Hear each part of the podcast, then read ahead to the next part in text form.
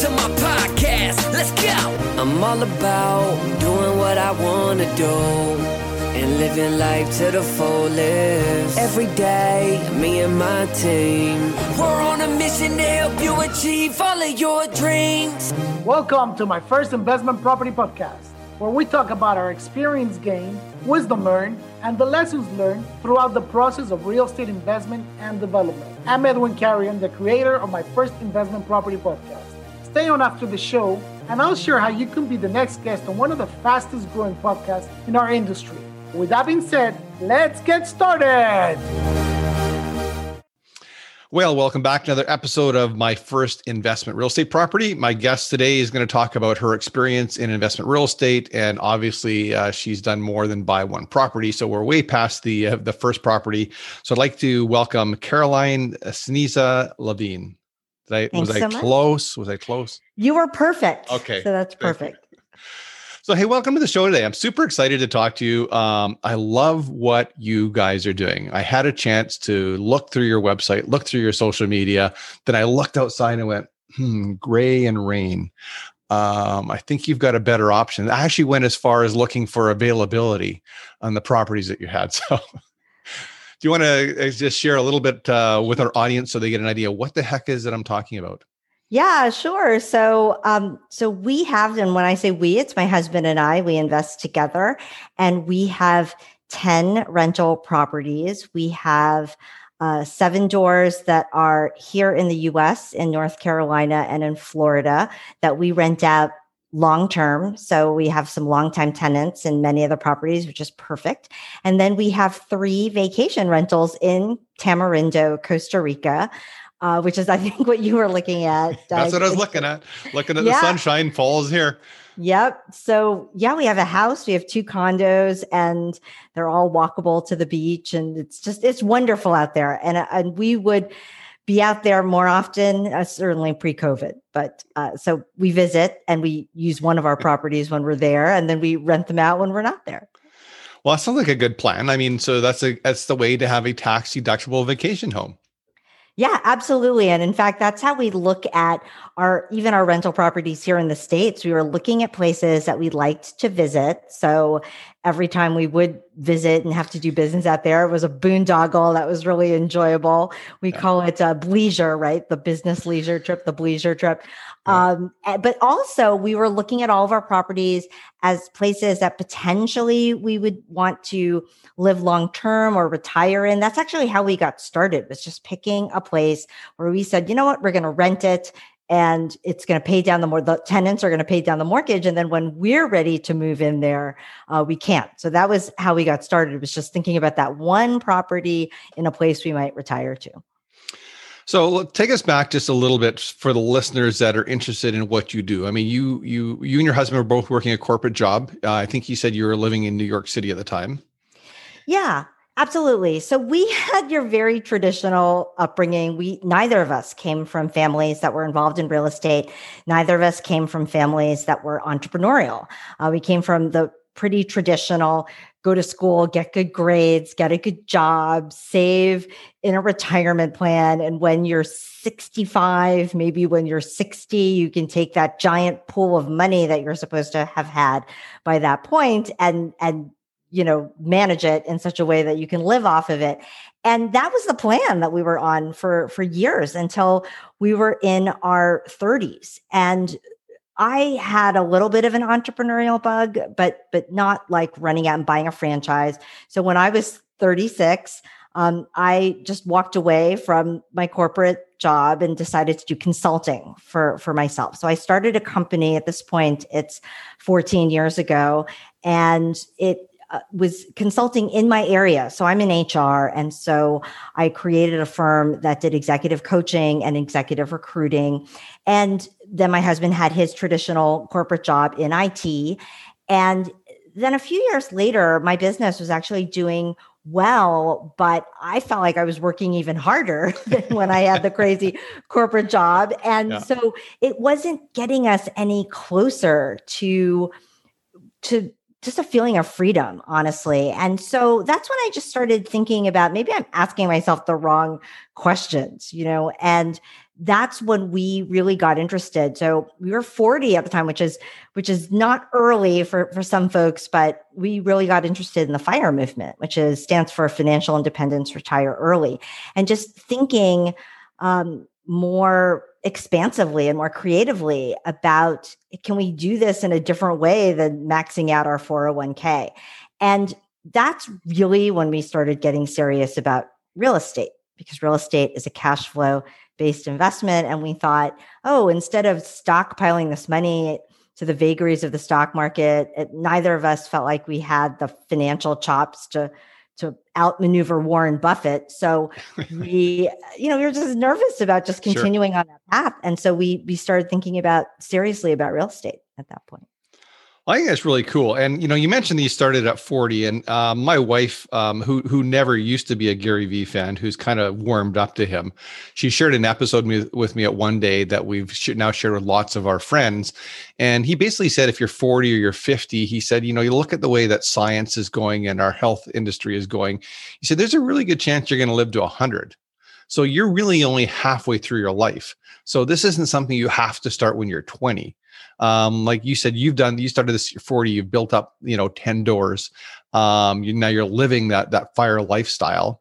Um, and it's just an encouragement to other people that are, that are 30 or 40 or 50 that, you know, it's not too late to, to get started. It's better than to have the regrets. Yeah, absolutely. And we, we had looked at real estate earlier than that. And we had in fact actually bought um, a couple of, of properties that we were looking at as kind of complementary to our stock portfolio, but but really not as a standalone thing. It was just kind of, hey, we have we have these couple of things in there. And it really wasn't, again, until 40, which I agree with you. I think that when I looked at it, I just thought to myself, gosh, you know, retiring at 60, 65, that's still 20, 25 years away. and right. it's, it's do I really want to be doing this for the next 20 or 25 years? Or do I want to be on a journey where at least I feel like the journey is also just as fun as the destination? And it's not just all in the if I get there at 60 or 65 or whatever. Yeah, that's that's really interesting. So, um, what are you thinking these days? I mean, the world's changed. So we've mentioned, hey, you're, you, you know, we're kind of travel restricted these days. Um, you know, there's all sorts of people speculating on where the um, the real estate market is going. Do you guys have some basic philosophies or some key principles that you follow when you're making decisions? Yeah, so we definitely had goals in mind to start, and so we did our own calculations regarding what we felt like we needed uh, in terms of a monthly cash flow and what we wanted to to manage and, and get involved with. So it's kind of this Goldilocks strategy of not too much, but not too little. So we definitely needed more than one or two properties to have any meaningful cash flow. But we also didn't want to do syndications or buy an apartment building or, you know, we just didn't have that interest and we didn't right. feel like we had that talent uh, or special expertise. And so for us, it was targeting honestly 10 doors. So we felt like that that was a mm-hmm. number mm. where it was, and now we have property managers. So when I say manage it, doesn't mean that we're managing, you know, the properties day to day, but you still have to manage your managers. You still obviously have sure. to secure the properties and, and, you know, watch over them and stuff. So, you know, we, we decided that 10 was kind of this magic number. And so we were focused on that, on, on finding the right geographies and the right types of properties for that. And so we don't feel the need to buy any more. We certainly are always looking. I mean, right. because the the right deal is you make the money when you buy. You know, you want to buy something that's yep. that's at a good price. And so yes. we're always we're always looking. And um but I have to say, with interest rates so low, there's a lot of money around chasing after yield. And so there's a lot of money chasing after real estate. So the deals just aren't that good. We'll get outbid with by people who have cash or uh, so you know part of the the reason why real estate's so great is the financing and the leverage and the leverage, interest rates absolutely. are are nice. But if you can't even get up to bat because uh, like someone's going to come in offer cash, you know, up front or or bid up the price in such a way that even if the interest rates are low, I mean that you still have to put out the money, folks. Yep, so you, right. you can't just just can't just look at something and say, oh, but it's only a 2% or a 3% or a 4% interest rate. But I mean, hello, if the if the house is too expensive, it's too expensive. So we haven't honestly seen anything. Um, we are still looking like i said but not very aggressively we're happy with with where we are and and i honestly think that we haven't seen the last of the impact of the pandemic um i i think, I think that, we're at the very beginning to be perfectly honest i think yeah is, i just mean um, yeah. economically too yeah. you know certainly yeah. certainly health wise we have not but but economically uh, you know, and I'm I'm talking U.S. You know, I'm I'm very U.S. centric because this is where I live. But um, you know people are are already struggling but at first they had stimulus they were living off their savings. You had small businesses that were throwing everything that they could at their at their businesses to keep them going. You know 6 months from now we're going to be in a very different state. And yep. so while knock on wood we've had some great um, we just haven't had any problems with our properties i don't know that that's going to continue necessarily for the next 18 months say till till i have a better sense for where the economy is so i'm not in a rush to use what cash we have to to chase after another deal i want to make sure that our portfolio is okay well, and I just want to back up to something you said because I've I've heard that said and I've I've used that quote myself so that you make money when you buy. And so, you know, you're in a situation where you've got patient money. You don't need to be in the market right now. So you're going to wait till the mm-hmm. price is right. And then, you know, if the interest rates are higher, that'll move a lot of the buyers out of the market and may leave opportunities. But I think the biggest takeaway for me was that you said that you targeted 10 10 doors and the reason why that's a takeaway for me is it just shows that you know there isn't any one way to do real estate. You said we targeted 10 doors because that's what we needed for our goldilocks strategy. We don't want to buy apartments. We don't want to buy syndications. And that's not to say that buying apartments and syndications are wrong. It's just that that was not the business that you guys wanted to have. So the opportunity in real estate is almost endless. You just pick the direction that you want to go and if you you know put together your business case and in your case um, launch execute you hit your goal and you go this is this is good. Yeah absolutely and you know we we split our properties between long-term rentals and vacation rentals and that's again that's not um, you know science right? Like that was a decision that we made because we picked our properties based on where we like to travel and kind of the life that we wanted to lead. We yeah. let our our lifestyle honestly dictate our our investment strategy because both my husband and I are not you know, we don't live and breathe to invest. I mean, for us, it's our investment. There's other stuff. You don't wake up every morning and exactly. just spend breakfast table and lunch and all your discussions Talking around business. about real estate or business or yeah. investments, right? And so yeah. it, it's yeah. it's the the the cart before the horse you know like we we wanted to focus on the lifestyle that we wanted to have and what we enjoy doing and then we married that mm. basically mm. with the investments that are out there because i know people who make a ton of money off the stock market and ton of money in their businesses and a ton of money in you know more active real estate than we do whether it's the apartments or syndications or things like flipping or notes or buying vacant land and blah blah. I mean there are so many ways to do this right? So at the end of the day it's like you can make money a lot of different ways. You might as well pick something that you love to do. Absolutely. I think life's way too short to work at a job that you don't like and I like, you know, the fact that, you know, like you said, right now you guys are based in Florida, but you've got a place in New York and you've got places in Costa Rica. Um, so geographically, you've spread out. I mean, the marketplace that I'm living north of LA in Vancouver, the problem we're having with real estate here, to be perfectly honest, is that uh, real estate's just unreachable for most people. You put a house on the market and it you get five or six bids over asking price that are all cash, not even not even an inspection. So the inspection business is gone in Vancouver no one's inspecting. Um, so is this a place to invest for investment real estate? I don't know. I'm not an expert. I don't think it sounds like the right time to be buying real estate. so pick your market. So like you've gone to, like you said, you're in Georgia. I'm in North Carolina. Or North so Carolina. North Carolina. Yes. No, absolutely. North Carolina, Florida, uh, yep. and, and Costa Rica. And yeah, we picked North Carolina. That was actually when I talked about having those one or two houses to just complement our stock portfolio mm-hmm. in the early goings. We actually picked North Carolina because we fell in love with Asheville, North Carolina. It's a beautiful place. So again, place that we like to visit. And yeah. we felt that it would, would be a great place that we had no intentions of, of moving there full time, but we felt strongly enough that the, the market would be a long-term market. And it's still a really, really great market.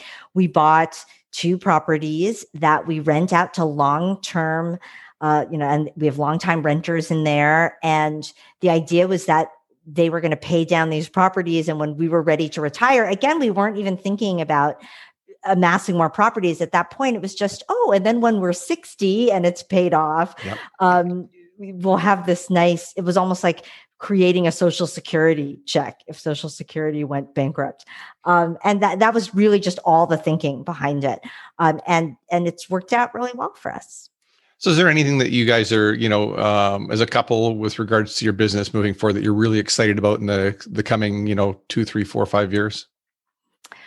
I think the fact that that our youngest just went off to college and we're now empty nesters, I feel like Woo-hoo. it opens, yes, it opens up a whole other life stage. So, hence the move yeah. to Florida, that we're not tethered to a specific geography or the the school calendar. Yeah. Um, our intention was to to travel a lot I, I think. Although that's getting, dangerous for you because it seems like wherever you guys travel, you buy property. So you might, you know. Well, I was going to say, keeping this, getting this back to real estate, that our intention was to buy another. If we were going to buy something else, it would be another international property. And so we were thinking that when our daughter went off to college, we could do some slow travel and really look at uh, some other cities. Over to over to Europe for a little tour, eh? Yep, over to Europe. That's exactly right. I just tap Spain. the, yeah. the uh, geographic diversification. Yeah. Um, and so, yeah, I mean, so we were we were planning to do that. We're still planning to do that. If you talk about a three, four, five year plan, but yeah. next couple of years, I think we're just going to be watching this market really closely. Oh, that's really exciting. Good for you. Now we're almost empty nesters. We've got two out and grandkids, and we've got one one just about ready to go. So uh, s- soon enough, we'll be there in the same place where we can just pick up and go when we want to go. Yeah, it's great. I'll tell you, it's great. Yeah, well, we we do get we experience that a little bit, not as much as we'd like. So, where's the best place for people connected to Caroline? Um, yeah, so I blog about our real estate and our fire journey at Costa Rica Fire.com. Um, so that is the best place. Um, you can read all about just kind of how we made our real estate decisions. We we blog about the things that we look at that we didn't decide to do. Uh, you know, to your question oh, about oh, that's like, interesting. Okay. Yeah. So I I talked about there were some things that we looked at. So I talk about yep. why not syndications. There were a number just of types of real estate investing that we decided not to do. I've attended a few conferences and I'll blog about things that I've heard how we're applying that into mm, our okay. business. Certainly, how the pandemic has impacted our business, and yeah. you know, we're pretty frank about you know double digit loss in our stock portfolio that we had to make up for and of course borders were closed in costa rica we have vacation rentals so just being mindful of that it's not all roses and unicorns well, and I, I like something that you said that I haven't heard many people say, and that is a, a, a, a not to do list so often we get started in something, we get so excited, we want to do everything. I want to do syndication, I want apartments, I want this, I want that. And you go too fast, too broad. And you said, hey, here's some stuff that we're not going to do. And this is why. So uh, good on you for for making the decision and better yet, sharing your position, why it wasn't a fit for you.